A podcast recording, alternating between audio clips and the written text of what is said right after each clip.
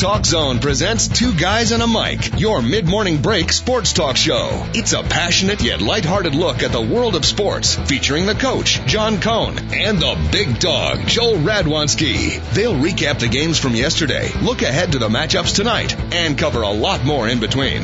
Now, Two Guys and a Mic on TalkZone.com.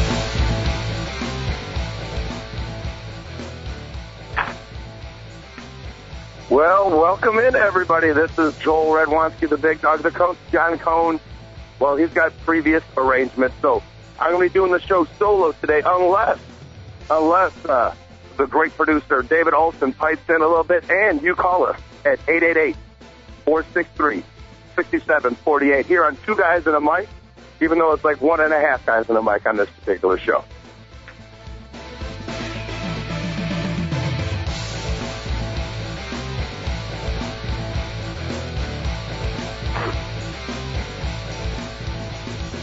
Well, as we uh, flow in here for this particular uh, Wednesday show, now normally when you're talking the day after the All Star break, there's really uh, certain things that you always talk about as as the sports show, and we are the sports show for the non-sports fan. And uh, like normally you talk about the All Star game, you give your your awards for the first half of the season, and since I am an avid baseball fan, I definitely will do all of that. But there's a lot going on in the world of sports. Uh, you have the Women's World Cup semifinal going on today. The United States taking on on uh, France. That's going to be one heck of a of a football match, and uh, some outrageous stories coming out of sports. We're going to get in the real uh, into depth on these. Some of these are really funny. So it's Jerome or James Harrison talking about Roger Goodell, folks, absolutely lambasting him, and he said a quote that is downright nasty, dirty, maybe even a little bit offensive. But be, to be quite honest with you, folks, the fact that somebody decided not to be PC and just say exactly how they felt about another human being, I think it's good in the world of sports. I finally, I'm going to applaud James Harrison for at least being honest, even though he is being a little bit boorish. And we're also going to take on the Roger Clemens case real quick. And my whole take on it is what would happen if I was called to the stand? Because they're calling people for no particular reason there. So what if they called me? I watch every single baseball game I possibly can. I'm a historian of the game of baseball. I read everything I possibly can about any player. So uh, I think I have a pretty good perspective. And if they're calling people that had nothing to do with Roger Clemens, they might as well call me. Or what I would have said if I was one of the prospective jurors, because man, I really wish I could have given the game of baseball and Roger Clemens my little uh, say. Of course, what I would have said would have definitely eliminated me from the juror box. And uh, a little news of the weird. Uh, there's another Lorena Bobbitt people. Believe it or not, yes, it's happened again. Yes, man, I know you're cringing everywhere. You just say the name Lorena Bobbitt, and any man knows exactly what I'm talking about. But there's another one out there. Her name is Catherine Kieu Becker, and I'll get into her story later. And according to her, he deserved it. Well, we'll have to find out later. And uh, and just a little tip. In the, uh, the last couple of days, you know, I've been pretty good shape. Now I'm in the worst shape I've been in in years, to be honest with you, right now. But compared to you know a typical human being, I'm in pretty good shape. And I have to admit, on Monday, after doing uh, my kayak tours with Water Riders, uh, and I will do the ad later for Water Riders, so I know everybody sits around on the edge of their seat waiting for that one.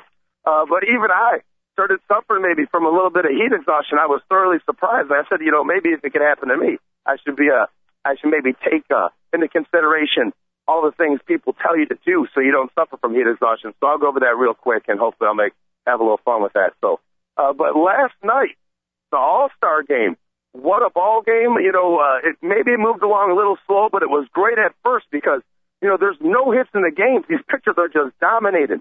And then uh, Adrian Gonzalez, who is uh, my pick for the the first half American League MVP, breaks the zero zero tie with a a rocket of a home run over in right center, just missed the pool. Uh, I got to tell you something. That cat, that cat is one of the finest hitters of the game of baseball, if not the best, as we speak right now. And if he isn't the best, the guy batting uh, uh, behind him yesterday, Jose Bautista, is uh, you know the best hitter in in all of baseball. So we'll just go with Adrian Gonzalez, the best left-handed hitter, Jose Bautista, the best right-handed hitter in the game right now. Uh, since Albert Pujols has uh, just coming back from a broken arm, I'm going to have to go with those two. But pretty good game last night. Uh, the Roy Halladay started for the National League, and uh, he looked really good. Jered Weaver started for the American League. He looked just as good. But uh, he left after the the first inning, and Josh Beckett was going to come in and and pitch for the American League, but he said his knee hurt in a, in a real game, even though this one counts. In a real game, he said he could have pitched. Um, other than that, uh, the American League got the one nothing lead. Then after that, uh, uh, Prince Fielder, who got an awful lot of boos in his first at bat, uh, hit a rocket of a line drive into left center, a three run blast to give the National League the lead. They added on a couple more. They win five to one, and the the fans of Arizona gave Prince Fielder a real nice applause at the end of the game when he got the MVP. I thought that showed uh, the Arizona people had some class. And the whole story about that is uh, this year there was captains for the home run derby. Coach and I talked about it. We thought it was a really good idea on Monday, and uh, it ended up being a pretty good battle for the home run derby. But um, the captains picked the teams, and David Ortiz was the captain for the American League, and and the National League Prince Fielder was the captain. And Prince Fielder got booed mercilessly on uh, on uh, Monday night during the home run derby because he didn't pick Justin Upton to go with him. He actually picked Rickie Weeks, one of his teammates, and quite honestly, that was it was a big surprise. And I guess if you're going to elect captains, which I like this idea because it it makes it a little bit more competitive. Players are probably more apt to go, especially if one of their friends asks them to go, and uh, maybe there's a little bit more responsibility on one player. So uh, it does make it more competitive, which uh, I guess makes it more fun, especially when the competition part has lacked in, in the home run derby. Uh, but uh, you know, I, I quite frankly, I thought he made a mistake by taking not taking Justin Upton, not for the fact that Holliday or Rickie Weeks didn't deserve it, even though Upton deserves it more than both those guys. Uh, you're a captain, pick who you want, but Justin Upton hit bombs. I mean, he's hit he's hit a 485 foot home run in his career. I think he he may have hit a 500 foot one. I'm not positive. I know he's hit him in that range. And uh, the longest home run in the home run derby was 474 feet by by Prince Fielder. Maybe he didn't want to get out bombed. Maybe that was maybe that was the case. But the Arizona fans kept booing him and booing him, and then uh, he ends up hitting a, a three run home run, giving the National League the lead. And the Arizona fans kind of you know, and and I thought Prince Fielder and the Arizona fans handled it pretty well because uh, they booed him, and as soon as he won the uh, MVP, they gave him a, a round of applause. And afterwards, Prince Fielder admitted, "Hey, I would have booed myself too. Justin Upton was is their guy. They wanted to see him." So I, uh, maybe uh, future captains in the home run derby will uh, give a nod to the home team guy, especially if it's somebody like Justin Upton who hits balls about as far as anybody can go. I mean, I haven't gone on a vacation as far as he hits them, so it's pretty good, pretty good. So all-Star game ended up being all right. Uh, Brian Wilson ends up getting Paul Konerko on the local side to end the game. Uh, Konerko had a real good at bat and earned a walk early in the game. He uh, uh, was down one two in the count, fouled off a bunch of pitches, and eventually earned a walk. So it was one heck of an at bat. Uh, but he did make the last out. And Starlin Castro didn't make any errors in the field. Uh, had a couple decent at bats, and he pinch ran for Troy Tulowitzki.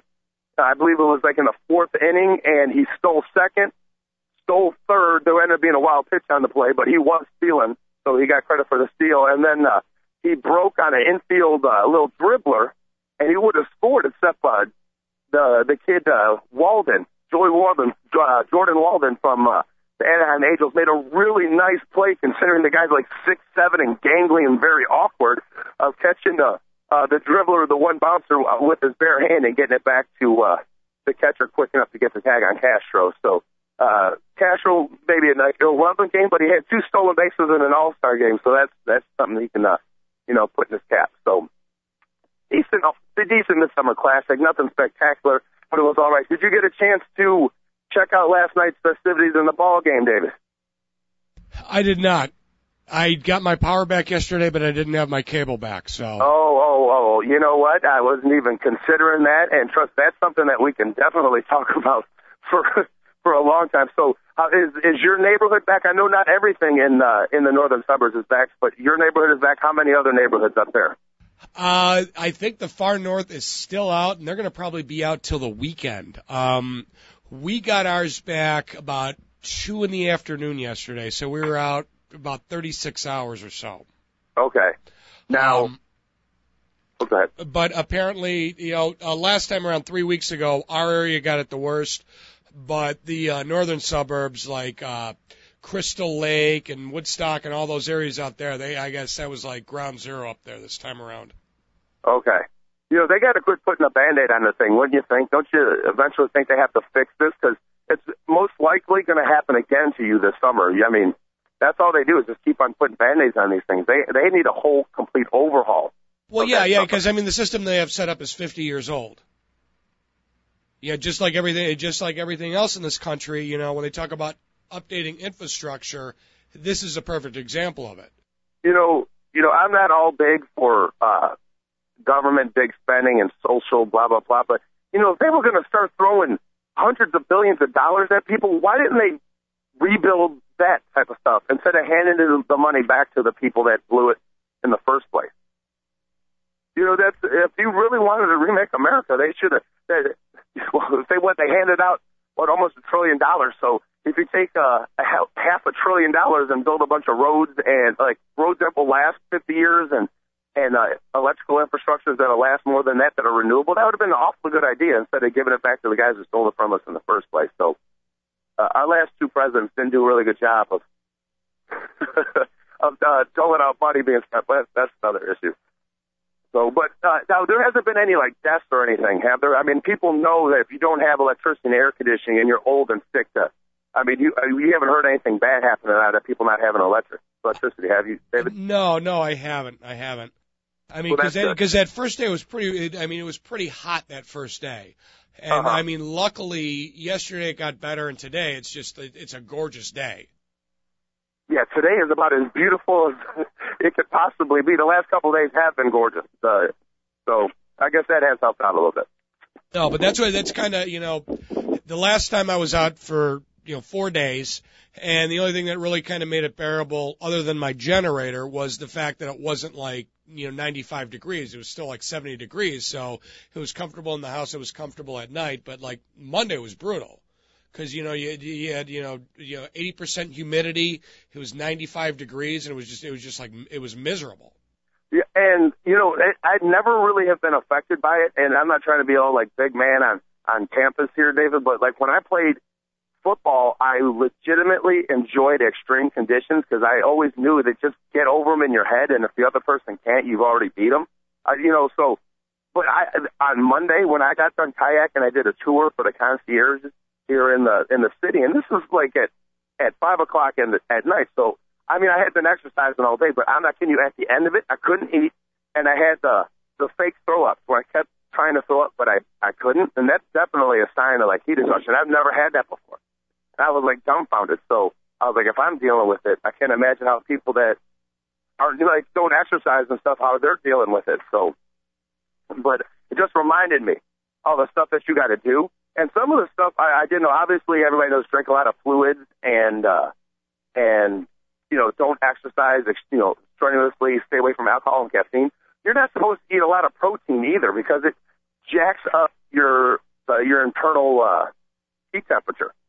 So if you're eating like a lot of proteins, like chickens and stuff, it'll it like it really makes it worse off for you. So if you're eating healthy while you're while you're out in the heat, it's actually worse off for you, believe it or not So you're better off just like, you know, actually eating a popsicle stick and stuff, which I was kind of surprised by that. So in the summer, I'm going to have uh, more popsicles, David, instead of eating so healthy. Nothing wrong with more popsicles. exactly. So the ice cream man, from now on, I'm going to chase the ice cream man down, Coach. I mean, Coach David. so, okay, well, the, well, we are talking heat exhaustion. We're ending up the All Star game, and and not exactly the greatest All Star game. I guess the the thing that I'm going to take most from this year's All Star game is Heath Bell the big fat guy, uh, closer for the San Diego Padres, is coming in in the eighth inning, and he always sprints to the mound.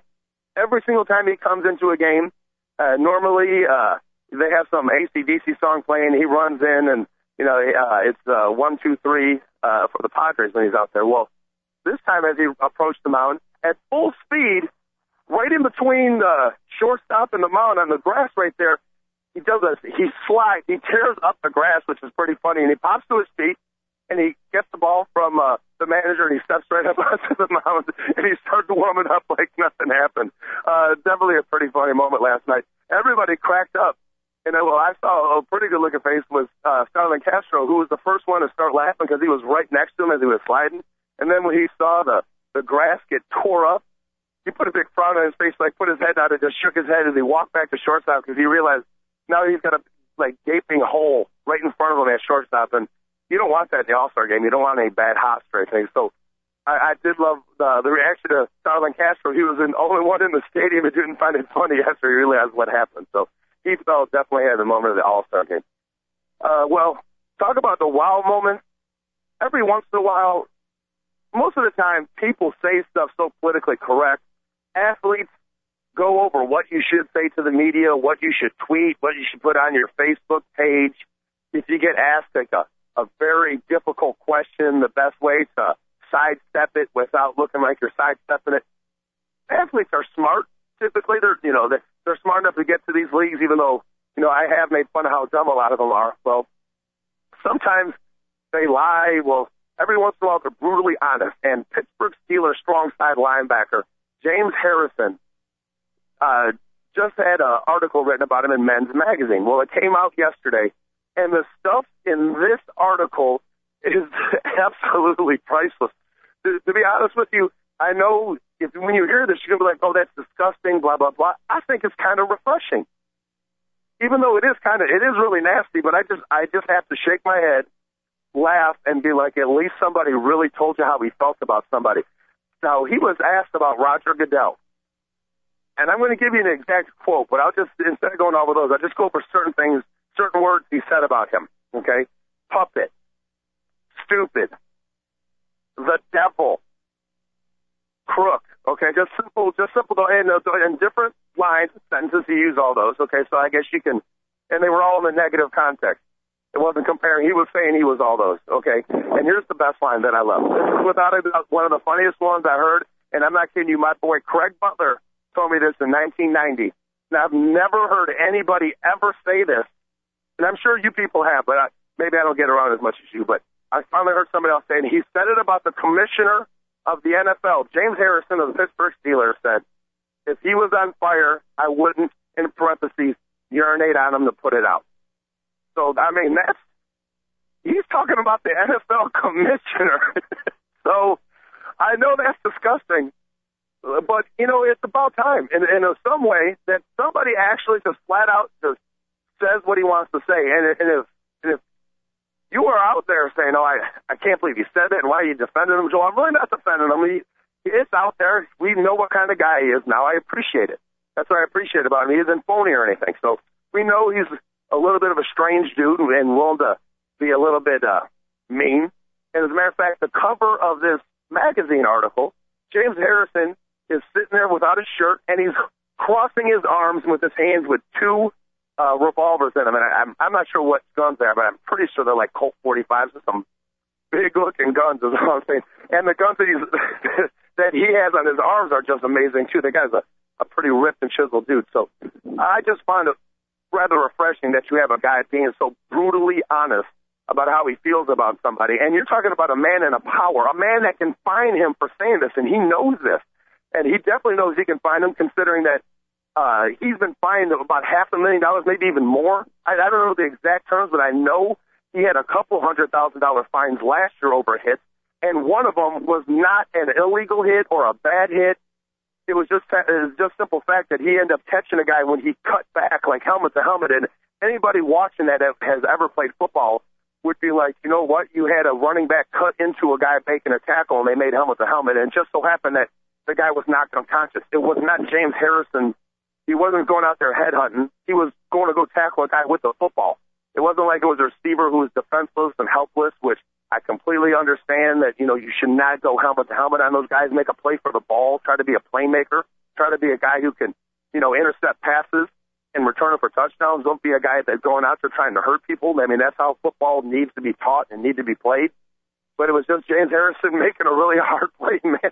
The guy hits like a missile and uh, Mohamed Massaquoi gets knocked out, and next thing you know, he's got a hundred thousand dollar fine on him. So he's upset at Roger Goodell. So if you look at it in the whole context of the thing, we know what type of guy James Harrison is now. He's maybe not the type of guy you'd want your daughter be like dating or whatever, but uh, let's be honest, we know what he is. He's not a phony. He's not a fake. I like it. I appreciate it. So uh, enough of James Harrison. So if we talk about phonies and fakes, I guess the time is to talk about Roger Clemens. Hmm.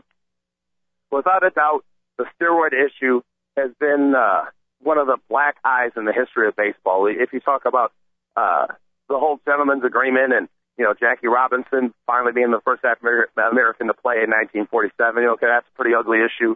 You know, I mean, you had the the cocaine era, the of the 70s and 80s, players whacked out on coke while they're playing. You know, that's you know that was a pretty ugly thing. But you know, and it seems I don't know why more media people haven't brought that up and ripped on that issue in uh, in baseball. But the steroid issue of the of the 90s and uh, and early 2000s has definitely been one of the ugliest issues.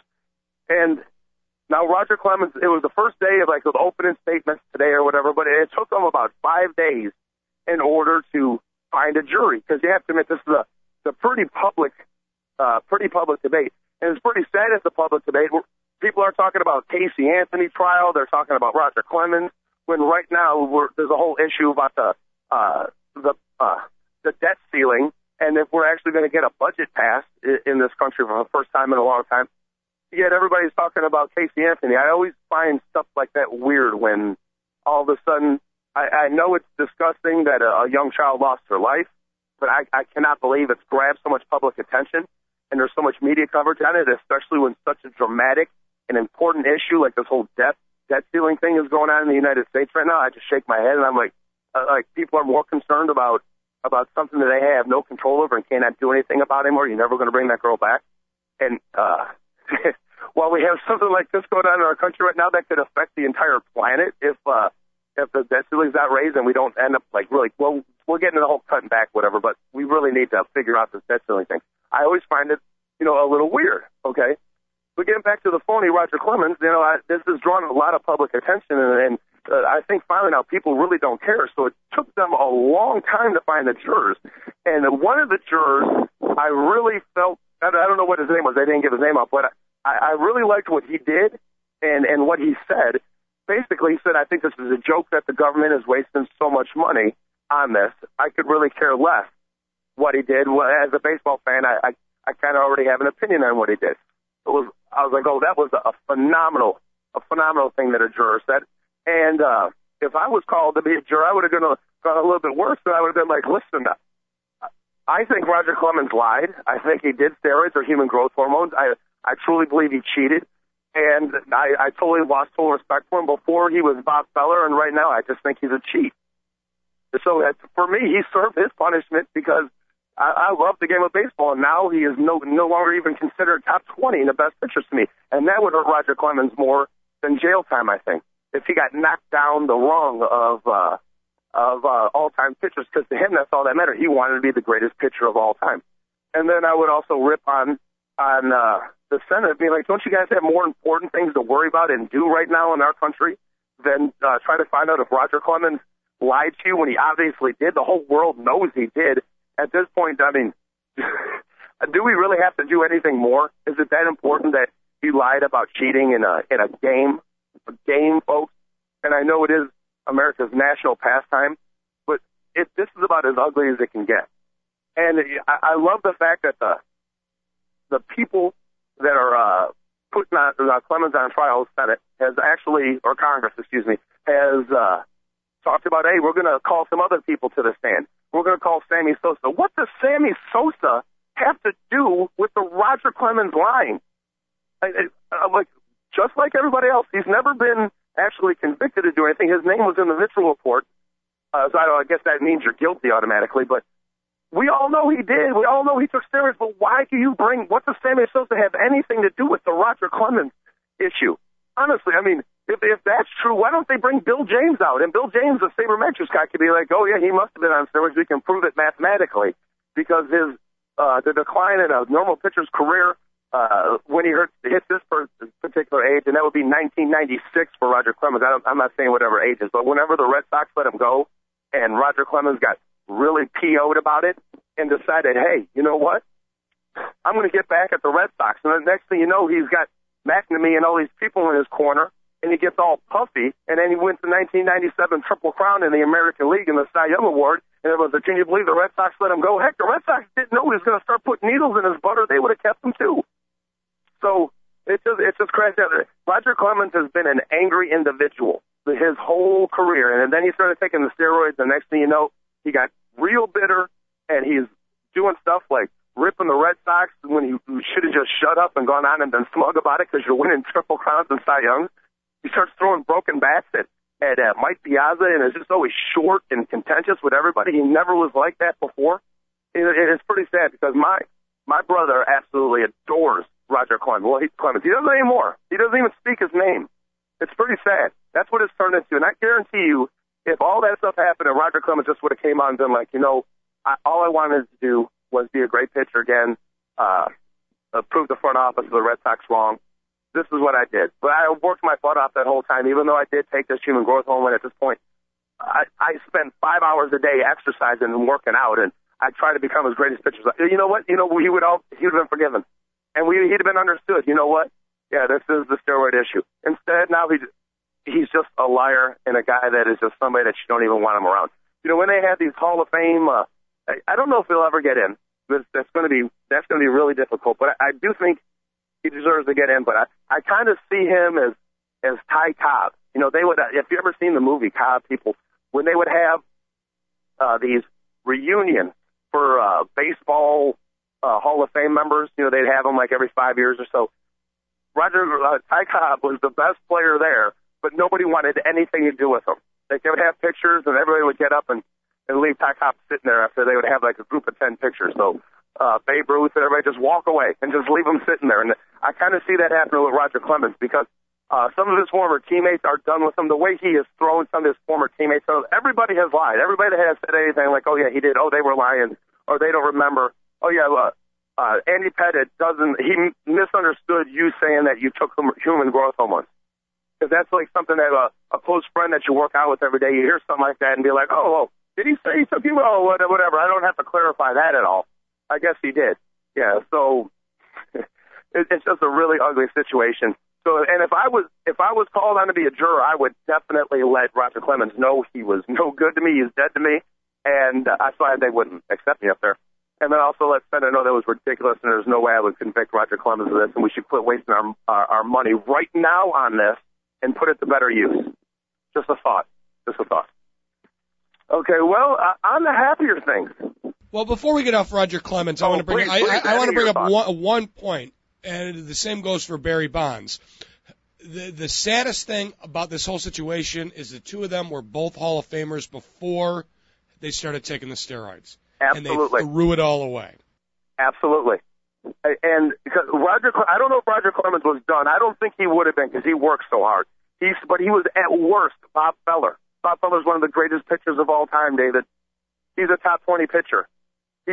Without question, if Roger Clemens' career ends in 1996, before he starts doing steroids, he still has like 240 wins at that time. Okay, you know his ERA is below three. He's got strikeout, you know, per inning, and then all of a sudden, you know, he does this, and I, I don't think he. I, I still think he would have been a real good pitcher if you'd have given him a year or two to rehab. Okay, so but he never would have been.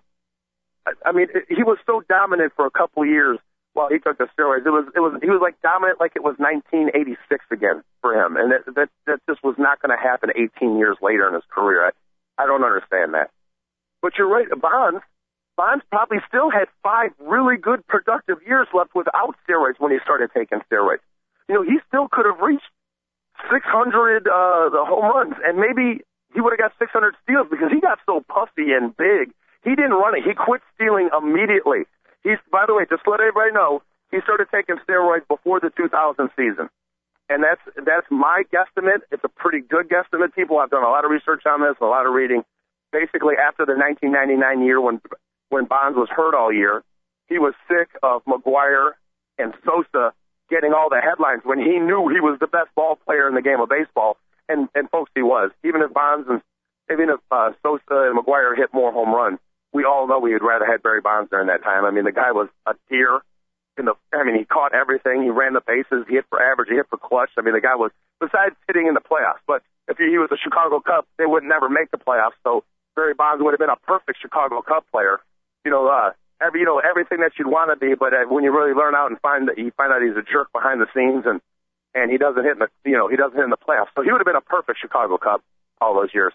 Uh, but it, it, it's exactly what you're exactly right. They're both Hall of Famers without the steroids, and now it's totally tainted, and they're not.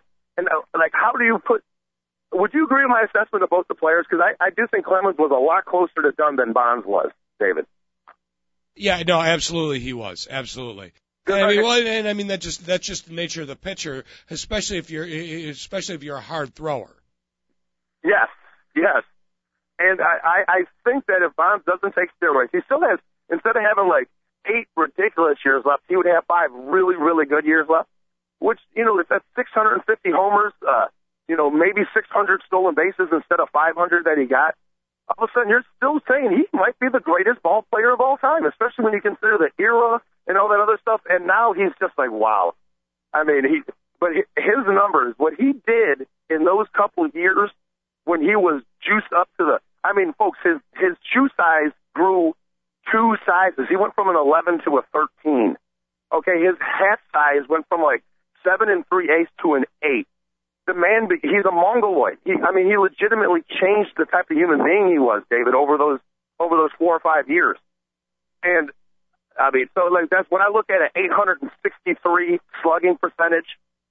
I, I, I it's like almost a joke to me. I, I, it's like it's so beyond comprehension that you can have an 863 slugging percentage. I mean, if you have a 600 slugging percentage, you're going to lead the league, and so that's 25 percent higher.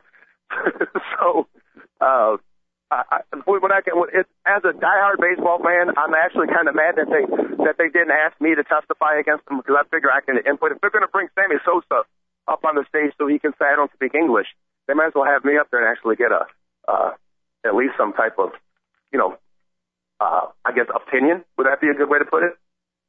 Yeah, I think it's a good way to put it. okay, just just throwing that out. I, I do appreciate that stuff you brought because that, that's an, it's an important issue to remember. These guys tarnish their careers totally, totally because they want to be the greatest. But I, in some sense, I'm going to say this: I'm not going to be all goody two shoes about this because, to be quite honest with you, I was a year ahead in school and I was really, really small for my age, and I was a pretty decent football player. If somebody would have said to me when I was a junior in high school, Joel, you'll get your grown man butt earlier. You're going to end up being 230, but right now you're the skinniest high school kid anybody's ever seen. Here's some human growth hormones. You'll probably get a scholarship to a Big Ten school. I would have done it. So I'm not going to try, I'm not trying to act like I'm better than anybody, people. I'm not trying to get on a high horse or anything. But when I would look back, I would have realized I cheated and I didn't do it right. And I would have been, I just know how my competitive mind was and how much I wanted it. So I'm not forgiving these people, but just want to I'm not perfect, and I can understand where these guys are coming from. But the problem is, or the the realization is, they did it. They need to live with it. They need to fess up to it and just be human about it. And I think we'd all deal with it at that point. Okay, so talk about being human. Here's the good news of the day. These U.S. women's soccer players, my goodness, I'm in love with these girls. Okay, I mean seriously, every one of them has like said exactly the right thing they're kind of a little tiny. They're really confident, so they're not cocky. They're just real confident. They believe in themselves, and uh, it's just I'm just I can't wait to actually get down and watch these girls play. And they'll be playing pretty soon here uh, on ESPN, so that should be a heck of a game. And right now, Hope Solo, my goodness, I was joking around with Coach and said, yeah, these guys will start. The guys that don't really respect soccer and that are making fun of us for actually taking interest in watching this stuff. I said they'll take interest when they see Hope Solo. Well, those guys have caught on a lot quicker than uh, needing a Maxim magazine cover because I, I have had more than a handful of guys talk about, man, I'm watching the game. Have you seen Hope Solo? I, which which is kind of sad, but you know what? Let's just take it for what it is. Cheer the girls on, cheer the ladies on, and uh, hopefully they can bring home a, a, a victory and get to the World Cup final. And these are one of those laying the weeds. I'm a little worried about this uh, France has played pretty well in this tournament. As a matter of fact, they they're tied with the United States for shots on goal with 37 in this tournament so far. So obviously, uh, they I mean I've only watched them play for like 20 minutes, so they must be playing some pretty decent football if they're getting that many shots. And another thing that really worries me, the United States is 11-0 and one in all legitimate matches, all world uh, like tournament matches with France. I, I don't like to hear that. I would like to have heard that France had won one or before. and France has never got to the semifinals of the World Cup. So hopefully this isn't like a we're due thing to happen. But the United States has dominated play with France historically. Uh, they've outscored them 38 to 8, and they've been shut out six times out of their 12 games. So uh, typically the United States has dominated them, and that's that's what I'm a little worried about because I know these girls are saying everything right, and immediately after the game they're like, "Hey, we loved how the game finished and it was great." But quite honestly, it's nothing unless uh, we win the whole thing. So um, I like the attitude, but it's implementing implementing it is something totally different. So hopefully they they everything they've said so far they really have implemented in all their games. Hopefully it continues because you could really overlook a team that you've completely dominated after you beat the greatest team in the tournament in possibly the greatest game in the history of your sport, and then now you're facing, you know, it's not like it's the final where okay, this is the final World Cup final. You have to get to the final now.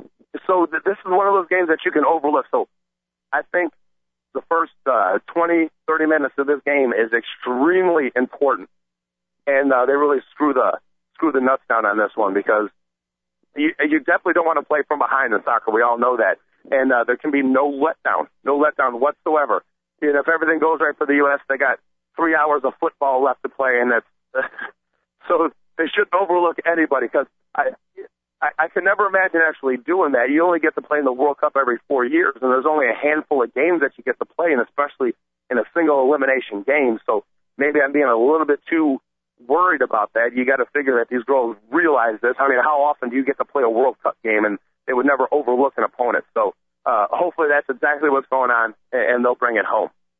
So, uh, but uh, uh, like, there's been more Twitter ads over the last four days of all the U.S. soccer players than there have been combined in the whole entire history of all their Twitter accounts, which I find really, really funny. And I'm also, I guess, I'm also coming to the realization that uh, now your popularity is judged by Twitter followers. So I, I, I guess I have to throw my Twitter account out there every once in a while, folks. That you can follow me at Joel Radwanski at Twitter, but I only tweet about once every two weeks. But they're good tweets though, so I'll, let you know that. So you don't have to worry about me blowing up your phone with messages constantly. That's not going to happen. But when I do, it's kind of like the John Cohn's Confucius moment, which is a very, very deep, deep thought. And, uh, you know, this is coaches, so I'm pulling this. I was going to give you guys the John Cohn uh, Confucius moment today because this is, I wouldn't say by far my favorite, but this is one of my favorite ones that he has, and that is those who are rowing the boat have no time to rock it. I love that, coach. I love that. That's one of my favorite ones that you have, and and, and I just want to throw this out there. Coach isn't here today, and the only real reason why I wanted to do the show solo today uh, well, well, one for so I can finally speak on the show because we're always we're always fighting over airtime. And uh, yeah, my girlfriend recently said that I don't get enough airtime. Well, actually, no, she said the exact opposite. She said I hog way too much of it. But okay, I'll, uh, that's another story for one. But I just wanted to say, uh, John Cohn is a great man, folks. He is so good to me. Has been such a good friend, and all I can say is the the fact that I've got to work with him over the last eight years has really, really been one of the greatest blessings in my life. And uh, I've had a lot of opportunities come my way just because of working with him.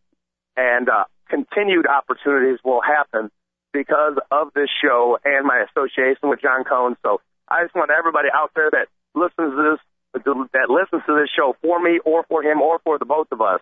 Uh, a lot of times you might hear us get a little contentious on here, but uh, I, I promise you, and for those moments, yes, I do, I do hate the man a little bit, but not with vitriol, just with with with love and smack him on the back of his skinny back.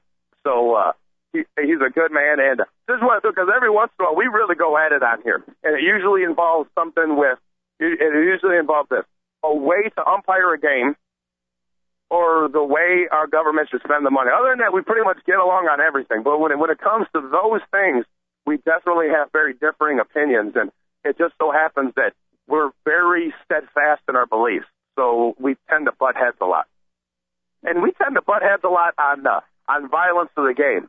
Like uh, he gets upset about the fact that I don't mind a, a quarterback getting hit a little too hard, where he doesn't like to see any of that stuff. So we that's another that's another line of division that that the coach and I have. But you know we have extended the olive branches at times, folks. So it isn't always bitter between us. We we actually do have a a really really really strong friendship. So just wanted to throw that out there.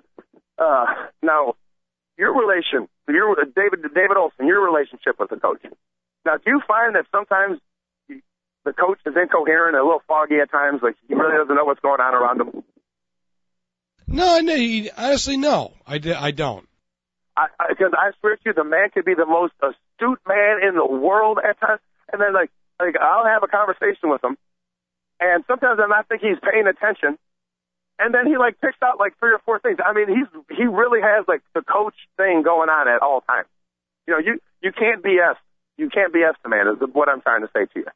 He kind of seems like he's laid back and all that, but he's reading you the whole time. Is is what I'm saying. So. No, I follow. I follow. Okay, it's uh, it's I don't know. He's a good man. Is all I got to say here. So, um, well, we're going to take a quick break just for like a minute, and we're going to come back, and I'm going to give you all my first pass Major League Baseball awards. There won't be much of them, but it'll be good. I've been following baseball really in depth this year, folks. So uh, I don't think I'm going to have too many big surprises, but I might in one particular award. So we'll be back right here at Two Guys in the Mic. This is Joel Radwanski, and where is John Cohn? I do not know.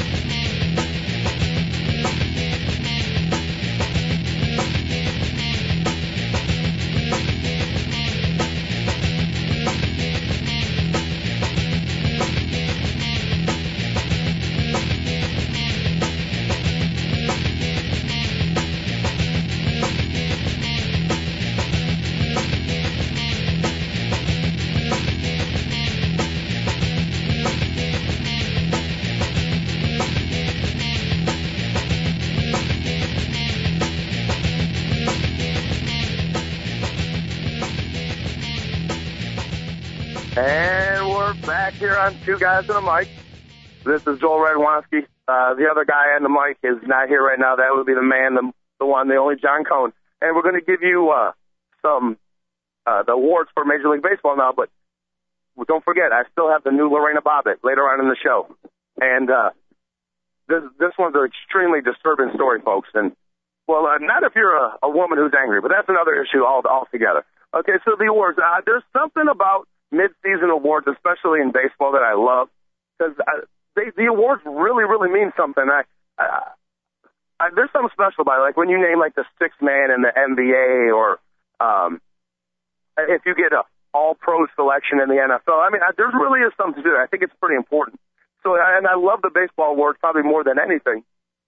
And since baseball is a is definitely a team game without question, folks. Uh, but there is a, there's a little bit more individuality to it, and you can kind of break people down a little bit by their numbers a little bit better than any other sport. And so it's maybe a little easier to pick out the MVP. And then sometimes you got to worry about like your your criteria. Is it more like the best player on the best team, the guy who's helped the team win the most games, or really is it the most outstanding player? Is it like without question the best player in the league that year? And if you're talking in the National League this year, you know you can kind of get into the mix. You know what player has helped their team win the most and who's the best player on the best team. Well, if you're thinking of that, well, then I guess you would have to go to the Phillies if it's the best player on the best team. But really, you're going to pick Roy Halladay. You're going to pick Cliff Lee as an MVP. So I, I guess this year in the National League, you just got to go for the best player. I mean, Joey Votto last year is MVP, still having a phenomenal year. He's second in the National League in, in batting, uh, and he's got uh, 13 home runs. He's driving in. He's driven in 55 runs already. So he's having a really good first half. Uh, the Reds are still in it. The Mets are probably not in the race this year, but where would the Mets be right now without Jose Reyes? Jose Reyes is leading the major leagues in batting average at 354. The major leagues in runs scored, the major leagues in in triples with 15, the major leagues in doubles with 30, and the major leagues with stolen bases with 30. Folks, no major league player has ever had a season like this in the history of the game. The pace that he's on in terms of runs scored, doubles, triples, stolen bases, and batting average. Only one other player is on has ever had a he's on pace to have a season that only one other player has ever had. and that was Ty Cobb in 1911. So maybe the Mets are out of it and the Mets aren't going to win, but if Jose Reyes heals from this mild hamstring strain that he has, and uh, he can have a healthy second half, you're looking at a guy that could end up with 60 steals, 130 runs scored, uh, hitting 350, and 27 triples and and possibly 60 doubles. He's in that he's in that pace. That is a, a season that, without question, I don't care if the Mets finish in last place. The guy's also playing a Gold Glove shortstop. I do realize this is a contract year, and if you sign him, beware. But uh, without question, the National League most outstanding player, the most valuable player, the most electrifying player, you name it, it's Jose Reyes. Folks, I, I, I for some reason, I, the Mets have always turned me off. I, they were like one of the few teams that they'd be on. They, I never found them interesting. Right now, I actually love watching Mets games just to see this guy hit a line drive in the gap and watch him go from home to third in a heartbeat. And trust me, if you watch a series, he's going to hit a triple in it. I mean, the guy is just flat out fantastic right now. The National League MVP of the first half is Jose Reyes of the Mets. Now, over in the American League, uh, a little bit more of a battle, but uh, I, I'm going to go with Adrian Gonzalez over Jose Bautista, uh, just for the the simple fact that Adrian Gonzalez is driving in a lot more runs, and I, I know Jose Bautista does not have uh, the protection behind him that uh, that Gonzalez did, but uh, Gonzalez is getting huge hits for the Red Sox consistently. He has continually protected Dustin Pedroia all year long, and Pedroia has not hit well at all. So I'm going to give my nod to Adrian Gonzalez. Up, I did have a and most outstanding player, I would give it to Jose Bautista, who right now is fourth in the American League in batting average. He's hitting about 314 or so, folks. He's got 31 home runs at the All Star break. So that's a phenomenal year. But uh, he he has uh, 16 less RBIs than Adrian Gonzalez. And let's focus. So that's the the the, the admit the the you have to score more runs than the other team. So driving in runs is more important than the home runs. Now uh, for the, Cy Young Award winner in the National League, it's clear cut without question I know people are going to say Cliff Lee or, or Roy Halladay. Well, believe it or not, it's Jair Jurrjens, Jair Jurrjens of the of the Braves. He's 12 and four, a 1.87 ERA. He's got the most wins in the National League and the lowest ERA. He's the first half National League Cy Young Award winner. Now, I, will he end up being the whole full season? No, I think it is going to end up being Cliff Lee this year. Cliff Lee right now is as hot as any pitcher in the game of baseball. And if you don't believe me, consider this. In Cliff Lee's last 41 innings, he has more RBIs than runs allowed. Not earned runs, just runs total. He has two RBIs. He's given up one run in the last 41 innings. Not included the home run that he gave up to Adrian Gonzalez last night in the in the All Star game. So Cliff Lee, my goodness, you're on fire. So I, I think he's going to end up being it. But first half by Jair Jurrjens of the of the the Braves, folks, he's he's very Greg Maddux like. He doesn't throw that hard, but he throws it exactly. He throws harder than Greg Maddux, but he, he's a control artist. I, I you gotta love the way he pitches. He pitches a contact, and if you watch those games, they're they're over like in a heartbeat. So that's he's a National League Cy Young Award winner. Now in the American League, this is without a doubt a battle. So if I give when I give it to Jered Weaver in the first half, who went 11 and four with a 1.87 ERA, which is really really good. Let's remember that this really doesn't count for anything because CC Sabathia, 13 wins, ERA under three. Justin Verlander leading the American League in strikeouts with 147 at the break. And oh, by the way, he's 12 and four, and his ERA is just above two. So you got those three vying for it. And don't forget Josh Beckett. So far in the first half, he has 10 wins, and he's and he's got the lowest ERA in the in the American League. So there are some really really good candidates for the American League MVP. And I mean, uh, Cy Young Award winner. And there's a couple guys that actually are having just as good a seasons, like Alexi Ogando of the Texas Rangers. He's got 10 wins. His ERA is 2.3. Uh, he's not going to win the Cy Young, first of all, because name first, and secondly, I doubt he'll have as good a second half, and thirdly, he can't because they're going to they're limited his innings. But you talk about the first half, he has. I mean, he was in the running for the American League Cy Young Award winner. So it's been one heck of a first half for uh, the American League and stud arms and stud pitchers, and, and we haven't even named all of them because Ricky Romero had a great year uh, first half. Gio Gonzalez has has uh, he walks too many people, but he's had a really really good first half. So plenty of pitchers in the first half uh, that got it done in the in the major leagues. Now uh, I, I I've admitted the Cubs are out of it, They don't have a chance, but uh, the White Sox do. So what they're going to need to have happen is have uh, Danks or Gavin Floyd uh, go on one of those patented runs that they typically do over a second half. And I do think Gavin Floyd has it in him. We'll see. We'll have to see on that. Uh, but they haven't had any run by any pitcher in the first half. White Sox right now still looking up at two other teams. Uh, they're only four and a half back, folks. Uh, they have a shot.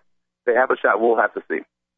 Okay, so enough of baseball in the, the first half report, David. Uh, do you do you know what I'm talking about in terms of there's a new Lorena Bobbitt out on out on the loose? I have not heard this story, so I'm like I, I, I've been waiting for this all show. Okay, well, um, from the drudgereport.com, people, if if you just ever need news, just go to that because everything breaks first on there. No matter what it is, it broke first on the Drudge Report. It's ridiculous how these guys do this. I don't know what they do. Maybe they're doing the same thing Fox News did. Okay, I, and I'm being, I'm not kidding because I don't know how they get this stuff first, David. Okay, well, a woman by the name of Catherine Kieu Becker decided that uh, his her husband deserved this, so she fed him something that would knock him out for dinner, and he awoke with uh, being tied to the bed. And as he was being tied to the bed, right when he woke up, she decided to sever his penis with a knife, and then walk over to the uh, the trash compactor in the sink, drop it in, and taunt him before she turned it on. And after she turned it on, she stopped it. She called 911 and got the the the, uh, the police there, and uh, the police and, and 911 there, whatever the the emergency. And her response was, "Well, he deserved it," and that was it. And now, there, now the, I'm not making fun of this guy or whatever the situation, but just the reaction of the police on the videotape of this, because you know the videotape is everywhere now. And the, the guy trying to explain it the way I explained it, that's all he had to say, and he had trouble doing it. He was he was a little choked up. David is the best way for me to say it. He really couldn't get it out the best way. And then uh, somebody asked him, "Can they reattach it?" Like we we don't know. It's kind of like a mangled mess right now. So I mean, uh, and if you see this woman, I, the guy deserves it just for marrying her. To be quite honest with you, if he couldn't tell this woman was a psychopath, you should see this woman's picture. She looks flat out evil. Okay, she's a little scary. So, the, and you know what's really sad is this this happens, and right after this, the first thing they do is they find Lorena Bobbitt, and she's already has a comment on it, and she's like, oh well, maybe, well, you never know what happened with them, and she's like defending the woman. Okay, and, and maybe, yeah, I don't know, I don't really don't know, because I just this is awfully that's awfully tough. But you know, Lorena Bobbitt has remarried, and her her new husband has no fear of what's going to happen. She, he doesn't think he's actually going to, you know, get under the knife whatsoever. So the guys out there, it's happened again. There's a new generation of it, and this one added instead of driving down the street and throwing it out the car window like Lorena Bobbitt did, this woman held it above the trash compactor, dropped it in, and taunted the guy as he did it. And I guess he wasn't very happy about that. He's very distraught over the imagery, which I don't blame him, to be quite honest with you.